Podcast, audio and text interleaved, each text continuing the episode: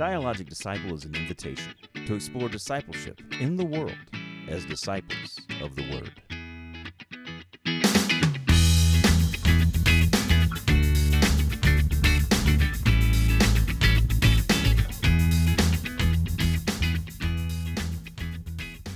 Hello and welcome to the Dialogic Disciple podcast. I am here, as always, with my good buddy, Nick Houston. Nick, thank you for being here today. And we are joined by our special guest, Elizabeth Shavy, the Director of Creative Services here at Northside Church. Elizabeth, how you doing today?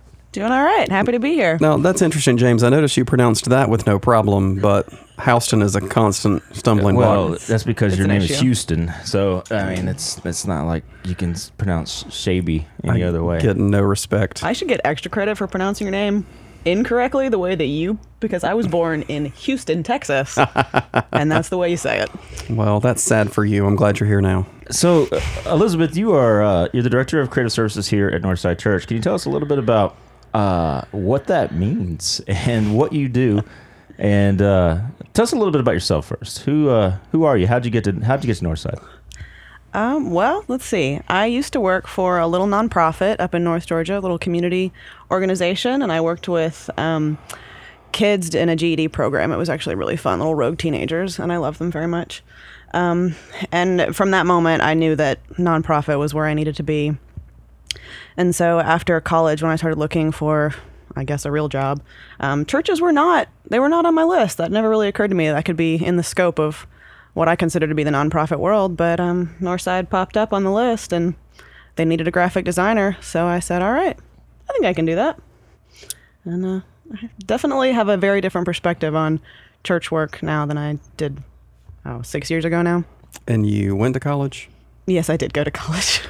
So what were you doing there? What did you study? What did you study in college? Thank you. My degree is visual communication, graphic design. All right. And so you said you didn't see yourself working in the nonprofit sector or for a church. What did you imagine you'd be doing? Well, I definitely wanted to do nonprofit. I just didn't imagine that could include a church at all. I think the church has a tough time being equated to the nonprofit sector because the church's mission feels a bit broader than the typical nonprofit mission. You know, a nonprofit usually gets out there and says, we're going to help homeless people. We're going to feed children who are underserved. We're going to help with GEDs. And the church's mission is spiritual, but also has to do with emotional well-being, physical well-being as well. I mean, Northside is a great example of a church that's active in different mission areas, and we work through different avenues to help people where they are. And it isn't only coming into the building for spiritual education, guidance, right? Worship. That's an excellent way to say it. And it makes the job that I do even more interesting because, like you said, for a nonprofit, you know, a typical what we think of as a nonprofit, the mission is very directed. And so it's easy to communicate what it is the organization is doing. Whereas with the church, yeah, it's multifaceted. So you are the head of the department that does all of our communication around here. You package up our newsletter and you guys put out all of our mailers and you do all of our web design and all of that stuff. What do you see? How do you see your role here? How do you characterize your ministry? Your ministry, yeah. I'm going to assume you are in ministry. Thank you. Thank you for that. If I am, you are. My ministry is about communicating the mission of the church to the people that are in the church and the people that could potentially be in the church. So it's understanding what it is that the children's ministry, the adult discipleship ministry, the music ministry, understanding what it is these other ministries are doing and what we are trying to do as a larger organization, as a church, and figuring out how to package that and communicate that in a clear and effective way to draw people in. You know, you work with staff. I love the staff. I see them more than I see the congregation, so they all have very different ways of doing things, and they're all unique and wonderful in their own special ways. Do you want to give a shout out to your staff? Michael Beasley, graphic designer. Gay Elam, graphic designer. She's been here longer than probably all of us. Gay's been around for a long time. She's amazing. And Sarah Tippins is our project manager. Mm-hmm.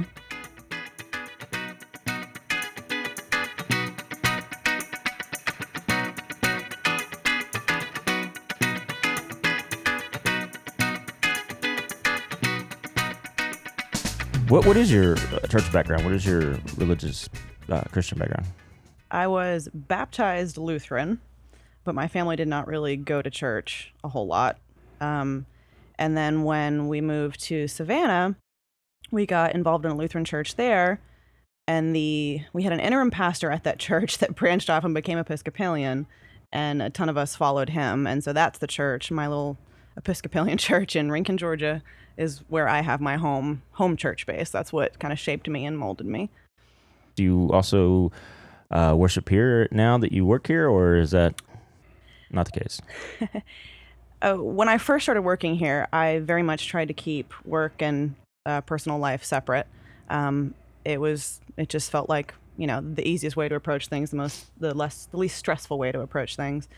And then as I got farther down the road and became the director of the department and just really started getting into what we were doing, it occurred to me that it's much easier and I'm more effective at my job if I do also worship here. And so I started coming on Sundays, and it makes it more fun to work with the staff because you get to see them in their prime moments. You get to watch everyone doing what they do best, which is on a Sunday morning. That's what we do, and it makes it more joyful. And I then can see things from a perspective of sitting in the pew on Sunday morning, and what does that look like, and how are we doing what we are doing. So yeah, I am drawn to Northside. So you're one of the first people that we've talked to in this kind of series that we've been doing, this unofficial series of talking to people who serve here at Northside Church. And you're, I think, the first person we've talked to who's kind of a behind the scenes person, somebody that we wouldn't see in a Bible study or in a worship service, or so it's always fascinating to me. I think a lot of people don't realize how much goes on behind the scenes around here. Nick is a prime example of somebody who's kind of behind the scenes, but also gets his face out there from time to time. Yeah, I serve a weird kind of I've got one foot in both those worlds of being behind the scenes, but then also being around on Sundays, so the congregation does get to know me. And that's a purposeful choice you made, right? Yeah, yeah.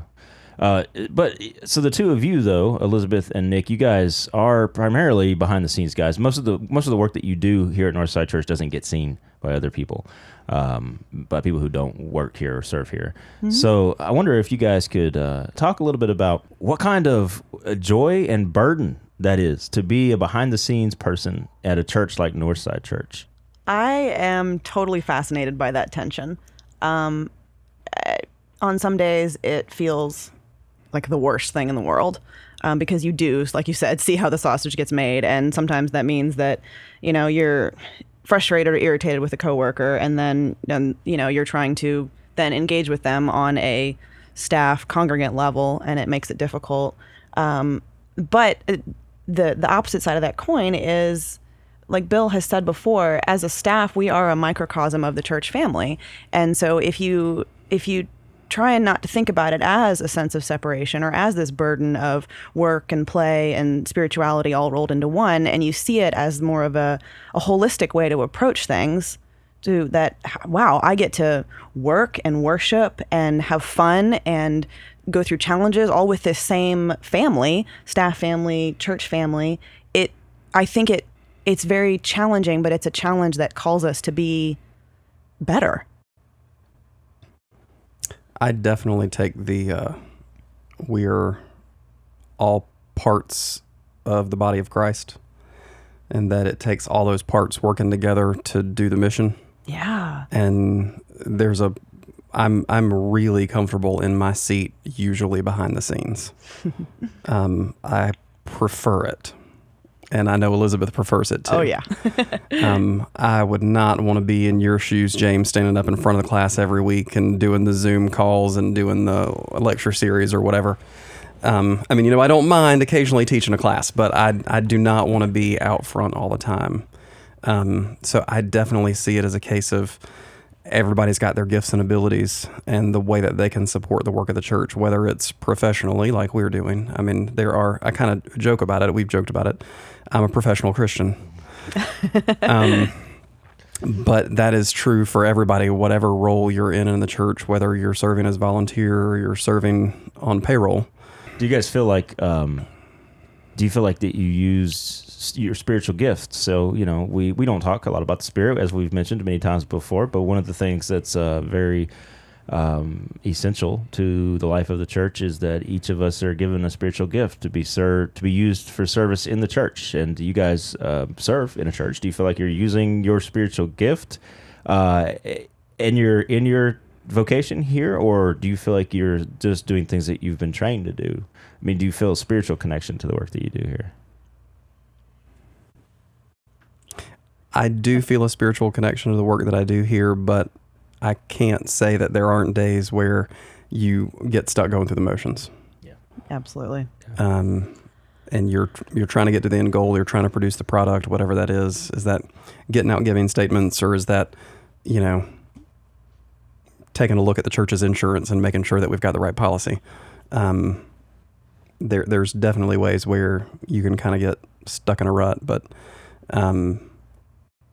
unlike a lot of my friends, you know, if I need to pick me up, I can walk into the sanctuary. Mm-hmm. And that's a really cool option to have while you're at work. I've thought about that before, and I've tried to empathize with what we are asking the congregation to do, because I can go to a Bible study, I can leave my office, I can work a little bit late, leave my office, walk down the hallway and go to a Bible study. I can go to a Bible study on my lunch break. I can, like you said, walk into the sanctuary if I need a moment with Jesus.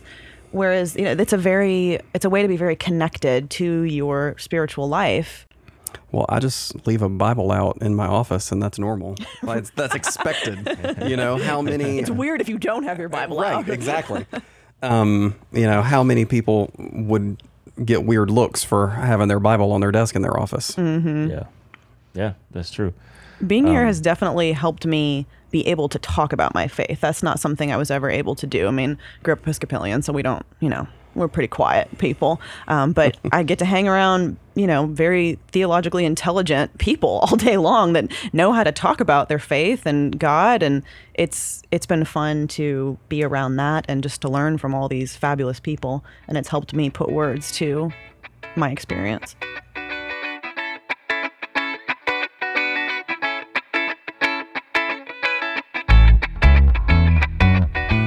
So we had a conversation with Michael Devine last week and talked a little bit about what worship looks like here at Northside and some of his method and some of his thinking about how to do worship here. And one of the things that we talked about was excellence and how we do things with excellence around here. Northside is a church that I think in a very positive sense demands excellence, not just in our, you know, our worship services, but in everything that we do around here.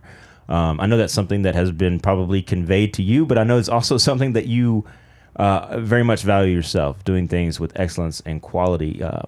How do you see, I guess my question is, how do you see that excellence connected to your spiritual, do you see it connected to spirituality? Oh yeah. I mean, why do we care about what we do? Why do we care about doing any job? Well, I mean, I think for anybody, you know, there's a level of, you know, there's pride in it, sure. And, you know, you want to please your boss. You want to, you know, do for the people you're serving, you want to do a good job. But I mean, we are, as a church, we are so connected to the best reason for excellence. Like, we are serving God.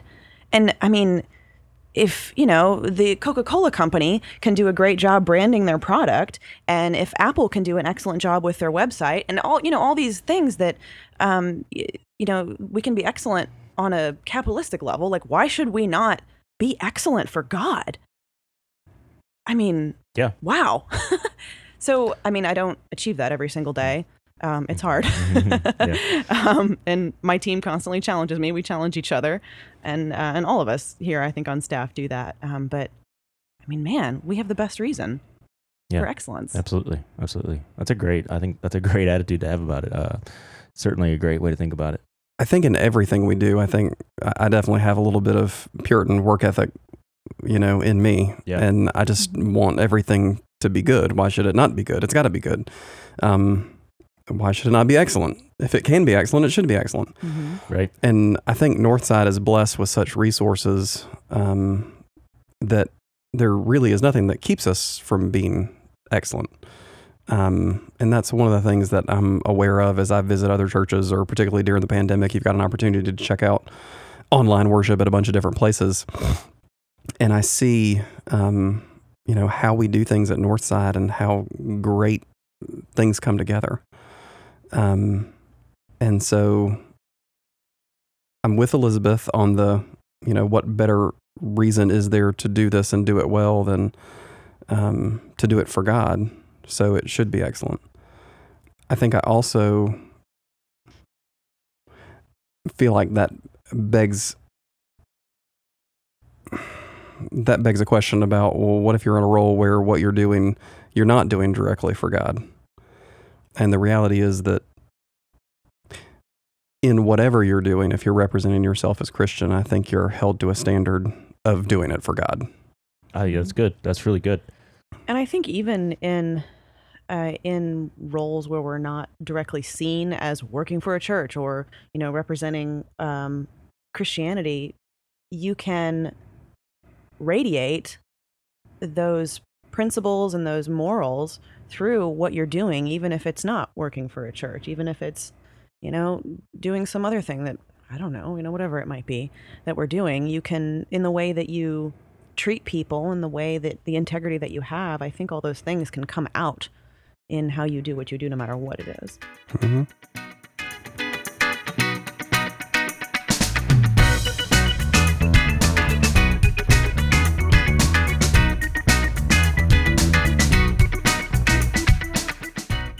One of the things that's important to you is in your work here as creative director, you have an eye for the way things are put together, the way things look. I don't know if we call it design or if we call it art or whatever we call it. You know, I want to have this is where we should have Michael Devine and you have a conversation. Yes, indeed. I know that Nick is a big fan of art and an art critic of sorts.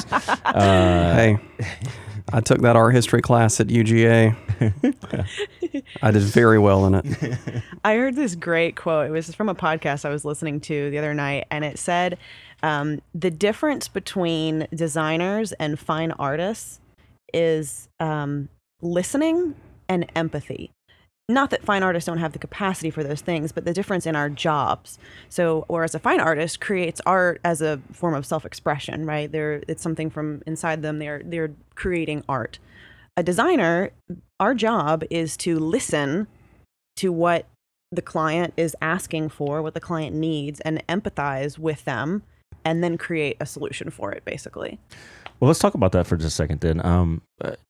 So you find yourself in situations where you have to empathize with people that are on staff here, different programs, right? Different program directors, probably different staff, different people here at the church, probably even laity from time to time. Mm-hmm. You need to hear what they're saying so that you can kind of perform and do the thing that they've asked you to do with excellence. What is the process like of listening to, you know, if Nick comes to you and says, we're doing a whole new stewardship campaign. This is why I want this kind of symbol. I want this kind of poster. I want this kind of mail out. I want all this stuff.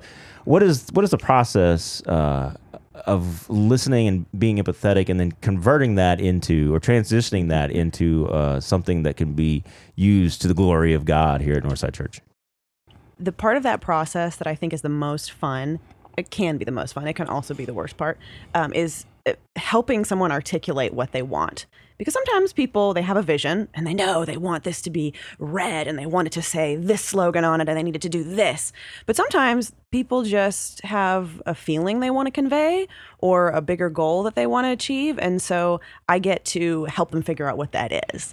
And if you just keep going back to the question, well, what are you trying to accomplish? What's our goal? What is the main thing that we care about? And then you can kind of dial that back to what needs to actually happen. I mean, Nick, you and I were just working on the stewardship campaign and talking through what that looks like. And we kind of came to the table with a bunch of ideas and, oh, this could go this way, or, you know, here's what this maybe needs to say, but bringing it back down to the goal of what we're trying to achieve and then figuring out the best way to marry the other person's vision and, you know, what I can bring to the table, which is, you know, how we build a clear message. Best practices in design. Practices, and right. I this part of the process always cracks me up because, and I used to tease the previous creative services director because I'm like, okay, so you've got a bachelor's degree in fine art, but you're going to bring it to a CPA to see if it looks good. It's not usually, you know, what I do. And so that is an interesting point in that design relationship of, does this communicate what you hoped it would? Right. Because some people, they have a vision and some people don't. And then some people don't realize they have a vision. And so it's... You got to figure out how to figure it out. Yeah. So it's pulling those things out of people, which can be a lot of fun. Well, as with so many things, whether it's where do you want to go eat dinner tonight or what color sofa should we get, I don't know, but I know I don't like that one. Yeah. Right. There's that too. There you go. Yeah, that's exactly right. And then there's always the fun why questions that come out of that. Well, if I'm going to fix it, you know, you can tell me that you don't like it, but there's a lot of elements that went into this piece. And so there's probably just one or two of them that you really don't like. So it's figuring out what those things are in order for me to go back and then fix it. Do you find that it's difficult to get to kind of pull a vision out of somebody if they have a kind of a cloudy idea of what it is they want? So I'm guessing, like, my question. It all depends on the person. Right. So I guess when you sit down to work with somebody, do you prefer them to have a clear vision of what they want? Or is it something that you want to be a part of the process? I mean, what's more fun? What's more professional? It's more fun for me when they have a clear goal in mind and a vision. But then I get to help work through it. So I do want to be a part of it. That's fun for me, being part of that. I mean, you know, like anything, it's more fun to have a conversation about something. You just, you know, instead of someone coming home with a red couch they've just decided that they want or telling you to go out and buy it, you get to have the conversation about what color couch I don't know. That actually would thrill me. Just bring home a couch. I could not care less what color sofa I sit on. Okay, well, there you go. There's Nick's interior design coming out. But this is why I love having Elizabeth on staff, because I need this. Yeah. And if given free reign, Elizabeth loves to come up with what this is. I do.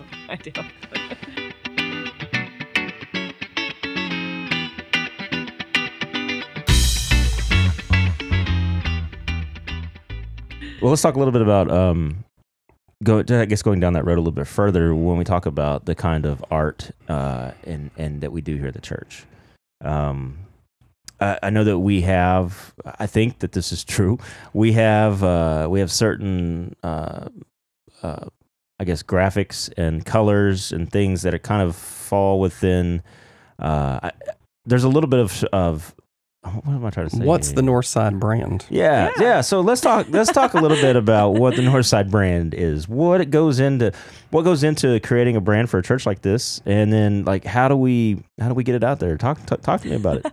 That has been a fun process. I think that was started with the very first creative director that we had many years ago, and has been refined and worked on in varying degrees by all of us. I mean, it's exciting because, again, going back to those other big examples, you know, you think of Coca-Cola, Apple, or, you know, people love football teams, you know, UGA. Like, you think about these huge brands that we're all really familiar with, and they have instant brand recognition. Yeah, thank you. Yeah. So, I mean, you know, everybody knows. Even I'm not a football person. I couldn't care less. But the Georgia Bulldogs, they're red and black. I know that because they have done an excellent job with their brand. Coca-Cola is red. Apple, it's a little apple with a bite taken out of it. These are, you know, this is part of our world where we see these things and we just instantly recognize what they are.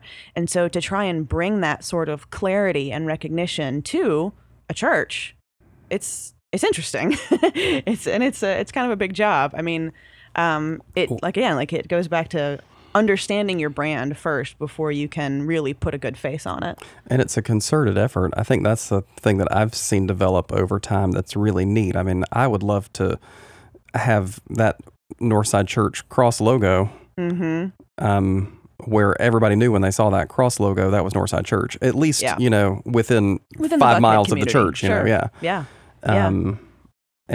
And that really is part of a goal of having the creative services department is to unify the communication that's coming out of the church so that logo gets so synonymous with the church that everybody knows Northside Church, a United Methodist congregation.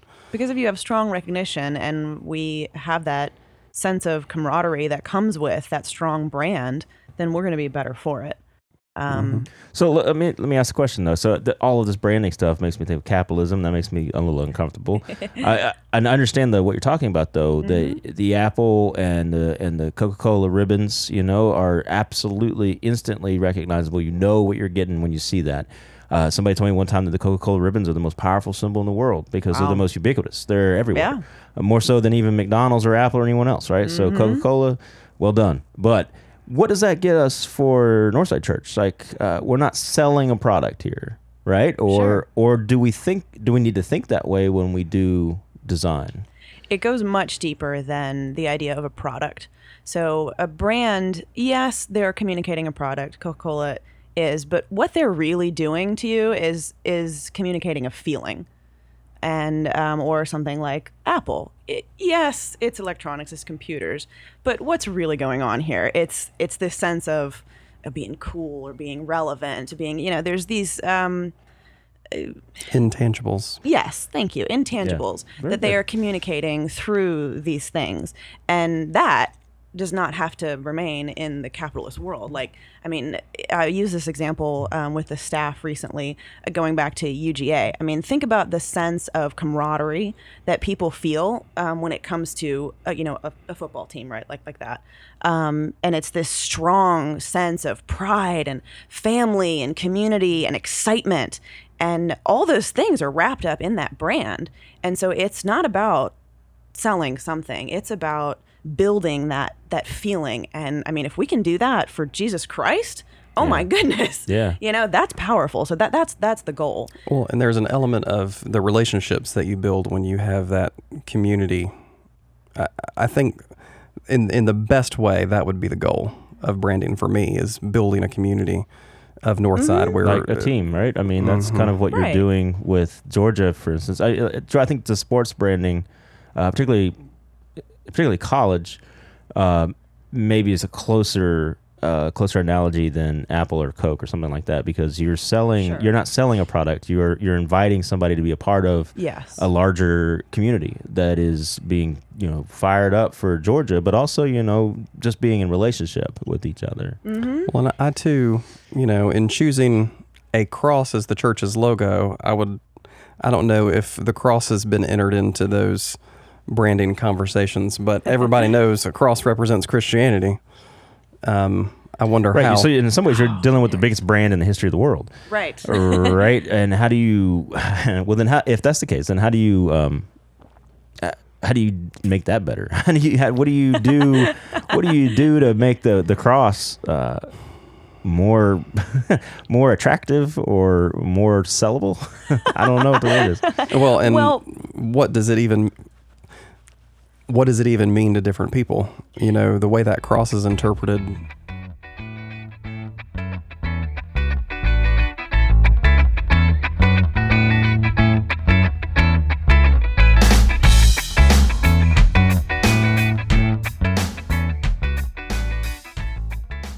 That's when you start getting into this brand versus character conversation, right? There's a moment when it's no longer about the brand, the fact that we use the Celtic cross with the double circle around it, navy blue, that at some point stops, and you start talking about the character of the organization, and you have to enter into relationship with the organization to really understand what those branding colors mean, because maybe the colors themselves don't mean something, but it's because I've become a part of this larger thing.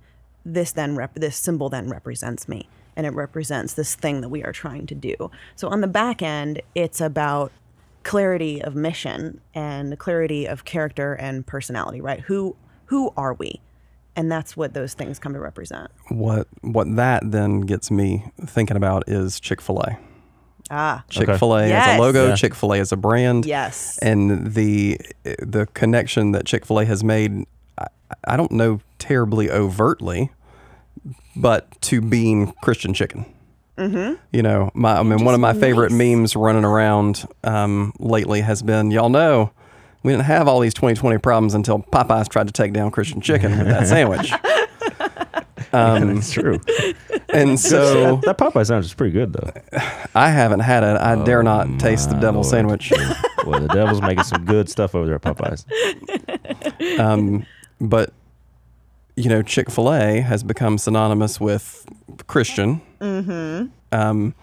excellent service, and being really pleasant. So here's the flip side of that. And I don't know if I'm allowed to say this on a podcast that goes out to Northside Church. I'm going to say it anyway. We've got a lot of stuff that we need to take out of this one. We can edit this out. But here's the problem with that.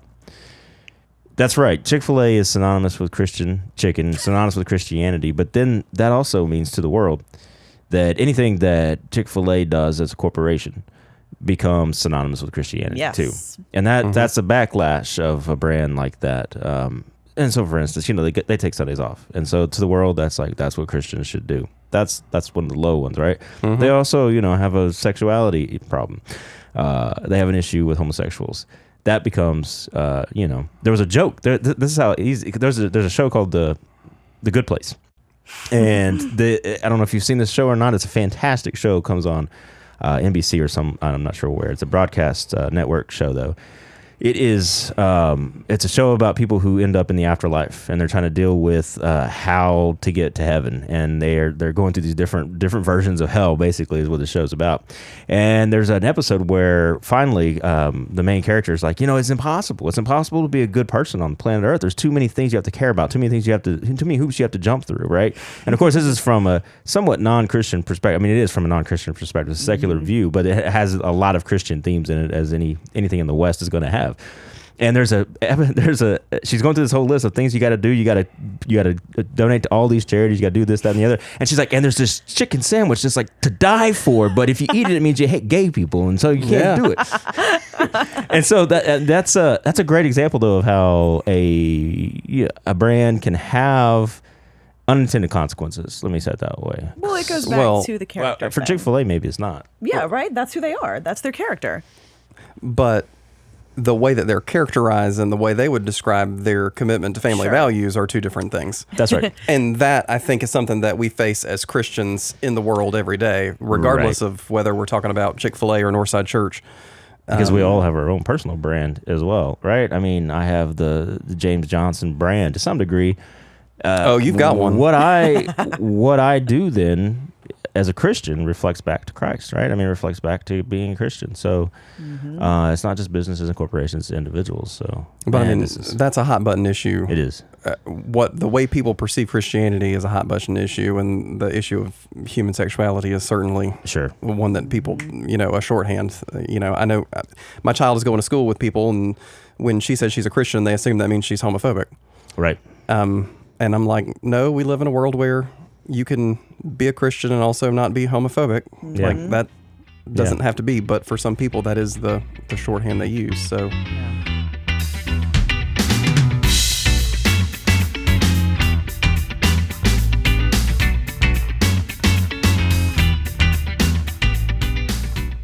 what goes into translating, if we come up with what we want, let's say Nick and I get to make a decision about what we want people to feel and know and think about Northside. What goes into making sure the community or outside world sees our Northside cross and thinks the things that Nick and I decide that we want them to feel? Like what's the process of making people see that? From a very basic design standpoint, I mean, you want to incorporate visuals into a piece of, you know, work that say what you were trying to say in words. So we recently did a worship postcard, which everyone will be getting in the mail sometime soon, an open air worship postcard. And there's, you know, all these things that we wanted to convey to people about what this experience is going to be. There's going to be live music, and it's going to be high energy, and it's going to be, you know, fresh air, and, you know, all these things. And instead of typing out all that and putting it in text on a postcard, I said, all right, well, let's use pictures to convey this. You know, let's use a picture of the Northside grounds with the sun shining. Let's have a picture of Matt Jackson outside on the guitar. Let's show a picture of picnic blankets and families together. And you convey those things in a visual sense. Yeah. The other part of that is, again, it goes back to I can say all day long, you know, I can, that we are XYZ and this is going to happen. But if when people don't, but if when people get here, if they don't have that experience, then that's not going to be good. Yeah. So yeah. It's about carrying that authenticity through in how you communicate about what you're doing and then actually making that experience happen for people. What are the ways that on a regular basis we're communicating to the congregation? I think I've seen some things change over the last few years, and I'm hoping that the congregation notices them too. And I think some of those things would be neat to talk about, just the different ways that we've tried communicating to reinforce, you know, what Northside is about over the last few years. Yeah, so we have several publications that we put out on a regular basis. The newsletter, which is more of the magazine format, the monthly mailer, and then the weekly highlights.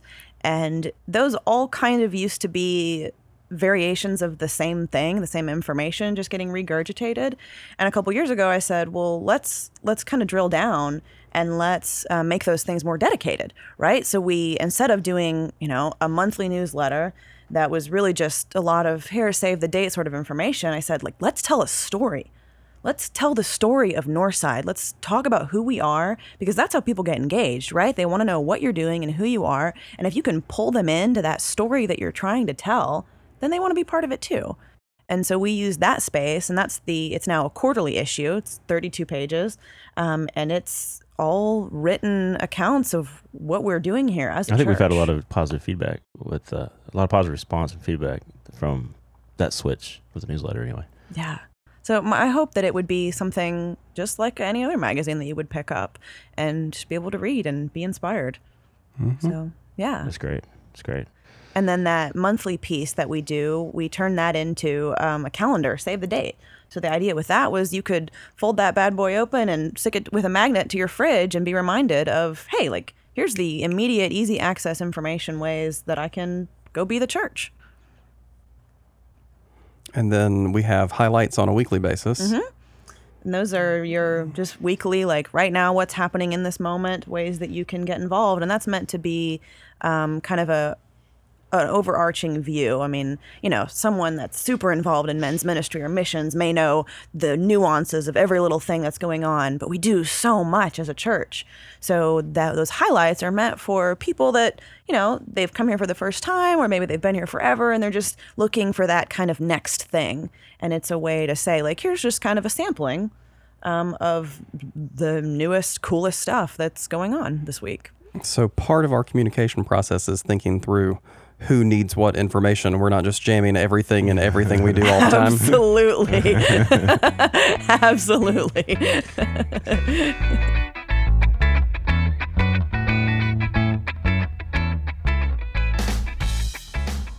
Speaking of church communication, while we've been in this pandemic, things have changed around here quite a bit. And mm-hmm. obviously not meeting for worship on Sunday mornings is the biggest of those things. I wonder if you might be able to talk a little bit about how you feel like your role or your position, your duties, your mission, your call. I mean, any of those things. How have you felt like your work here, your service here has changed during the pandemic? When we started having to talk about putting up all of the signage for COVID-19, you know, what does that really look like? My goal for that was to create an atmosphere. So instead of a bunch of super generic, neon, harsh, awful restriction type signage that we're seeing everywhere, we all know what it says. We all know what we have to do. But, you know, my goal was, man, people are coming into the house of the Lord, and people at this time more than ever want a sense of calm. And we need to, you know, not just engage more fear and more rules and all these things. And we don't need that here. And so I did blue and turquoise and mm-hmm. happy, like, teal green color. Mm-hmm. We said we're gonna make this peaceful. Mm-hmm. And so just thinking about, how we respond as a church to what is going on right now, and realizing that now more than ever, it is so important for us to have clear communication about what we do, because everything's changing and our world is so just up in the air. No one knows what's going on. Things change at the drop of a hat. And so to be a force for consistency and clarity, like how much calm can we interject into people's lives by being that voice? Yeah. You know, and that's hard. It's a hard thing to do, especially when there is so much going on and we want to tell people about it, but that's the goal. Yeah. I asked that because I feel like when something like this happens, and luckily in my life, not a lot like this has happened, but there have been events in the past where the church needs to make some kind of, statement or communication or let people know something or another. Mm-hmm. So I feel like in this particular situation, your department was right there on the front lines, so to speak, of getting the message out to the people. And I was curious as to how that played, I guess. You have to be flexible. That's probably the biggest thing. That's the true for Nick too, being the executive director here. You're right there on the front line. Someone like me, I'm just back here waiting for communication from you guys. Like, what are we doing? What's the plan? What am I allowed to do? What am I not allowed to do? But you guys are out there actually crafting the message, and that's I think that's a pretty powerful role to have. And you've had to adapt too. You took your entire discipleship strategy from in-person conversation and being with people to doing it on a computer. Yeah, that's been fun. I didn't know how this podcast was about to take off. First few we did, it was like, oh, this will be a cool addition. And now it's like, oh no, this is something we really need to do in order to reach people, since you're not meeting in the building,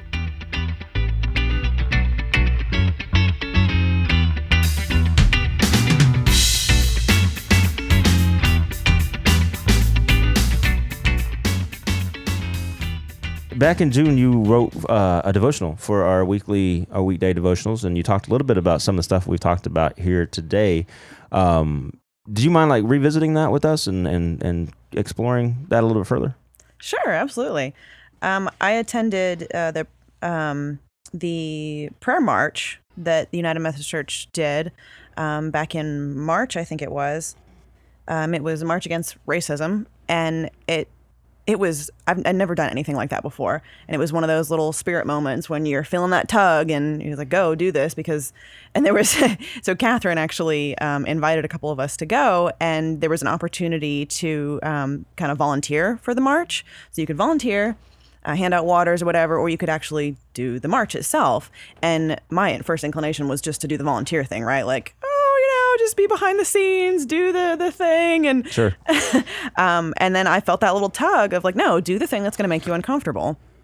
So I did the march, and I got to listen to all the really cool speeches along the way. What did the march involve? Marching. Just how far? Maybe 3 miles, okay. I think. Yeah. So we met at Central UMC and heard a couple folks speak, Dr. Kirkland, a couple other folks from that church, and then some testimonies they were really powerful, just about people's personal experience. And then we did the couple mile march. We stopped at a few places in between and prayed and heard a few more testimonies. And then at the very end, we ended at Atlanta First. Yeah, we ended at Atlanta First, and the bishop spoke, and then Jasmine, who is the pastor at that church. Mm-hmm. But just a vibrant experience. And that is, talk about character, being out there in the streets of Atlanta. Whether you agree with any of it or not, whatever your perspective is, it was just an interesting experience to have, to really be there, out there doing the thing, and there's no hiding. This is what this is. So, but one of the gentlemen that spoke at the beginning, let me find his name here, Reverend Dr. Byron Thomas, he asked us why we were here. He said, why are you here today? Because if you were here to brand the United Methodist Church, then we don't need you. Go home. Oh, wow. Okay. Wow. What a question to be asked. What did he mean by that? he said that if you're here to brand the church, if you're here to hold up a sign to say, you know, we are, you know, XY UMC, whatever it is, and that, you know, just to put a face on it, to say that we did a thing or whatever, then that's not what we need. We need people that are here as witnesses for Jesus Christ and that are willing, because the reason that we're here to say, like, this is a huge thing that we are doing, and the reason that we are walking is to call attention to the fact that this is going to take work. Like, there is work to be done here. There is something big and deep that is going on, and this is just a representation of all that. And so if you're not willing to acknowledge the heartache and the suffering that is going on behind the scenes here, then don't bother. Wow. You're not going to engage in that. Wow. Yeah. So do you think that his issue was with the idea of branding, or just particularly branding in United Methodist Church? Like, what's... Well, it was the difference between... It's when his issue was when there's a discrepancy between brand and character. Yeah. So when your brand is touting something that is not upheld by your character and your actions, because character, right, it's actions, it's right. What we are doing on the ground. And if you're going to speak it, visualize it, you know, talk about it, pretend to be it, you're not actually doing it, then it's worthless. Yeah. And doesn't Jesus Christ deserve a better representation than that? I mean, come on. Right? Well, I mean. I hope so. I mean, I hear it as a call to be circumcised of heart. Yeah. Mm-hmm. Yeah. Now that sounds like a big biblical term. Nick, what do you mean by that? Boom. Drop the Bible now. The Bible teaches a lot about that what we do is not just that we're accomplishing the action, but what our motivations are and where your heart is. Mm-hmm. Yeah. And how, you know, you in that case, you know, it's not going downtown to march to check the box that says, yeah, you know, I did the right virtue signaling today. Yep. But this is something that I really feel like needs to be changed in my heart, and I'm here to push for that change. And, you know, whatever we do, if we're doing it to check the box off, you know, I got my Jesus in today. I watched my hour of church online. Yeah. Right. Versus really having a desire to be a part of that community and be better, get better.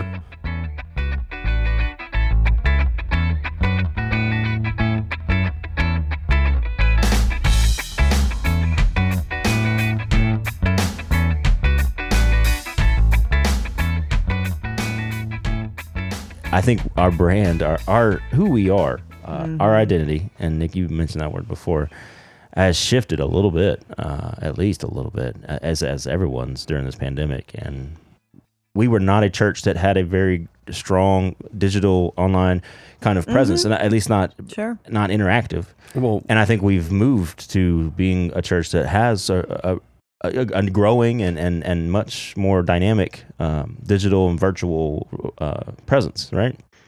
Brand, if you will. Yeah, because that was not a focus before. The priority was what was going on in the building, and Lord knows we had 500 things a day going on in the building. So the energy to put into digital media was not there.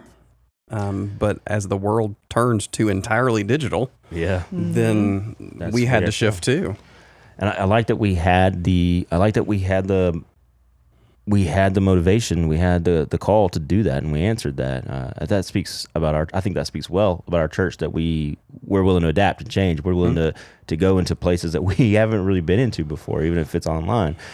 As we continue to grow now digitally, virtually, and with the hope that soon and someday, someday and soon, we will be back in the church physically. I think that our digital presence is going to remain, and I think it's going to grow. So as you think about communication, as you think about mm-hmm. branding for Northside and shifting toward more digital presence and digital brand, does that come into any consideration? Does that change anything that you do as far as thinking about how we get out in the world? Oh, yeah. I mean, it's impossible to sustain the level of print publications and print things that we've always done, and also do all the digital stuff. I don't know if I like that answer to that question. Let me start over.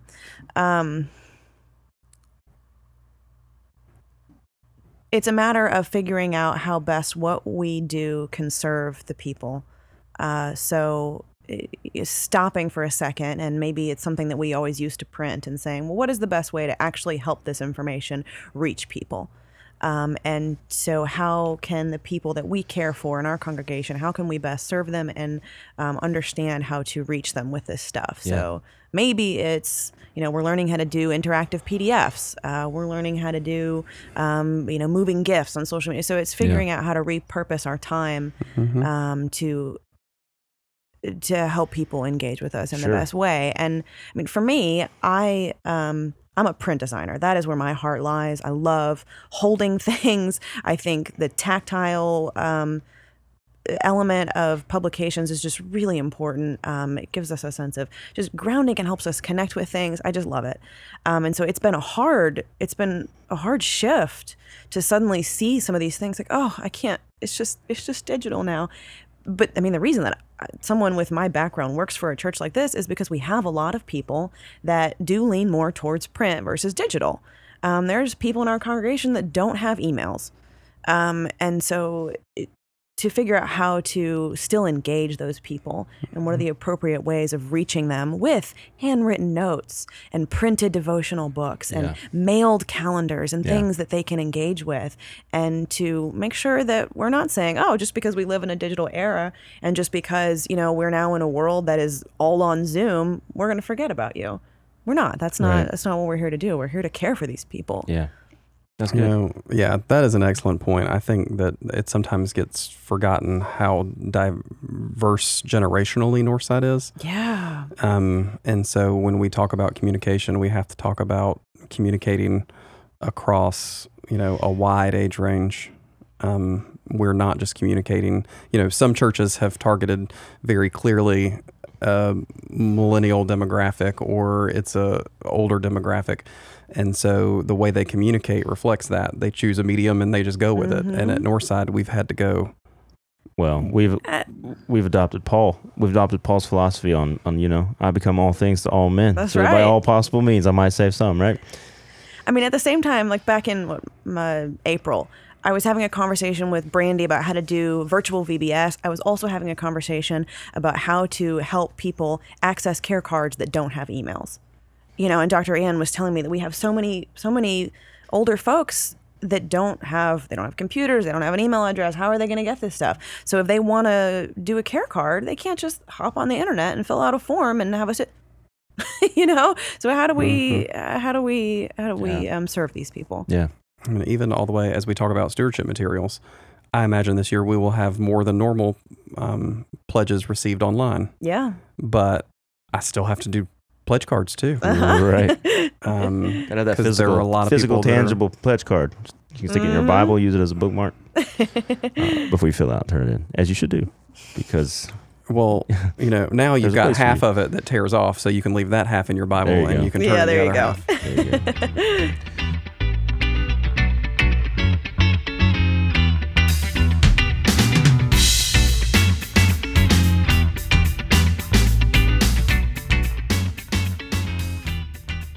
We spent a bit of time talking about branding, and I think there is this negative business words conversation. It's called capitalism. To branding, yeah. I mean, and you've got some other words you would use that I disagree with, so there we are. Thank Jesus. That's not one I was thinking of. Just kidding. Yeah, so you're concerned about the negative connotations of branding, talking about branding, particularly within church. For us on the backside as we're discussing it, that's the next best way we have to talk about it, and what we're really driving towards is identity and character. Yeah. And what is the church known for in the community? Yeah. Branding is a great, it's a shorthand, but bear with me if that term makes you cringe. No, I think yes, I agree. I'm probably more sensitive to that than most people in this church, and the way that you talked about it today, and the way that Nick and I have talked about it, some of that stuff in the past. I've come around with that term. You know, terms can mean whatever we want them to mean. Sure. So every word is arbitrary. Every word is made up, as Thor says. Yeah. I'm probably the most sensitive to it, and I think I've come around to a place where I can and get on board with, especially as Nick is talking about, as identity and character, because that's really what we're talking about. We're not selling a product. That product was given to us for free on a cross a long time ago. But how to get that message out there is certainly a branding. So I love this passage in Amos, and if you're okay with that, I'd love to read it. It's in Amos 5, and this is where these things collide for me in Scripture, branding and character. I hate, I despise your festivals, and I take no delight in your solemn assemblies. Even though you offer me your burnt offerings and grain offerings, I will not accept them. And the offerings of well-being of your fatted animals I will not look upon. Take away from me the noise of your songs. I will not listen to the melody of your harps. But let justice roll down like waters and righteousness like an ever-flowing stream. That's Amos 5:21-24. And I mean, to me, that just says it all. God doesn't want just an image. He doesn't want songs that don't mean anything. He doesn't want just a brand. It matters that it comes with character and a pure heart. Yeah. I think that's great. Amen. I think that's a good way to wrap up our conversation today. Elizabeth, thank you so much for being with us today. This was a lot of fun. Nick, thanks. Thank you for being here. James, thank you for being here. Oh, well, thank you. Thank you for thanking me. Thank you for giving to the Lord. I'm a life that was changed. Thank you for joining us. This is a great conversation. And Northside, we'll see you next week.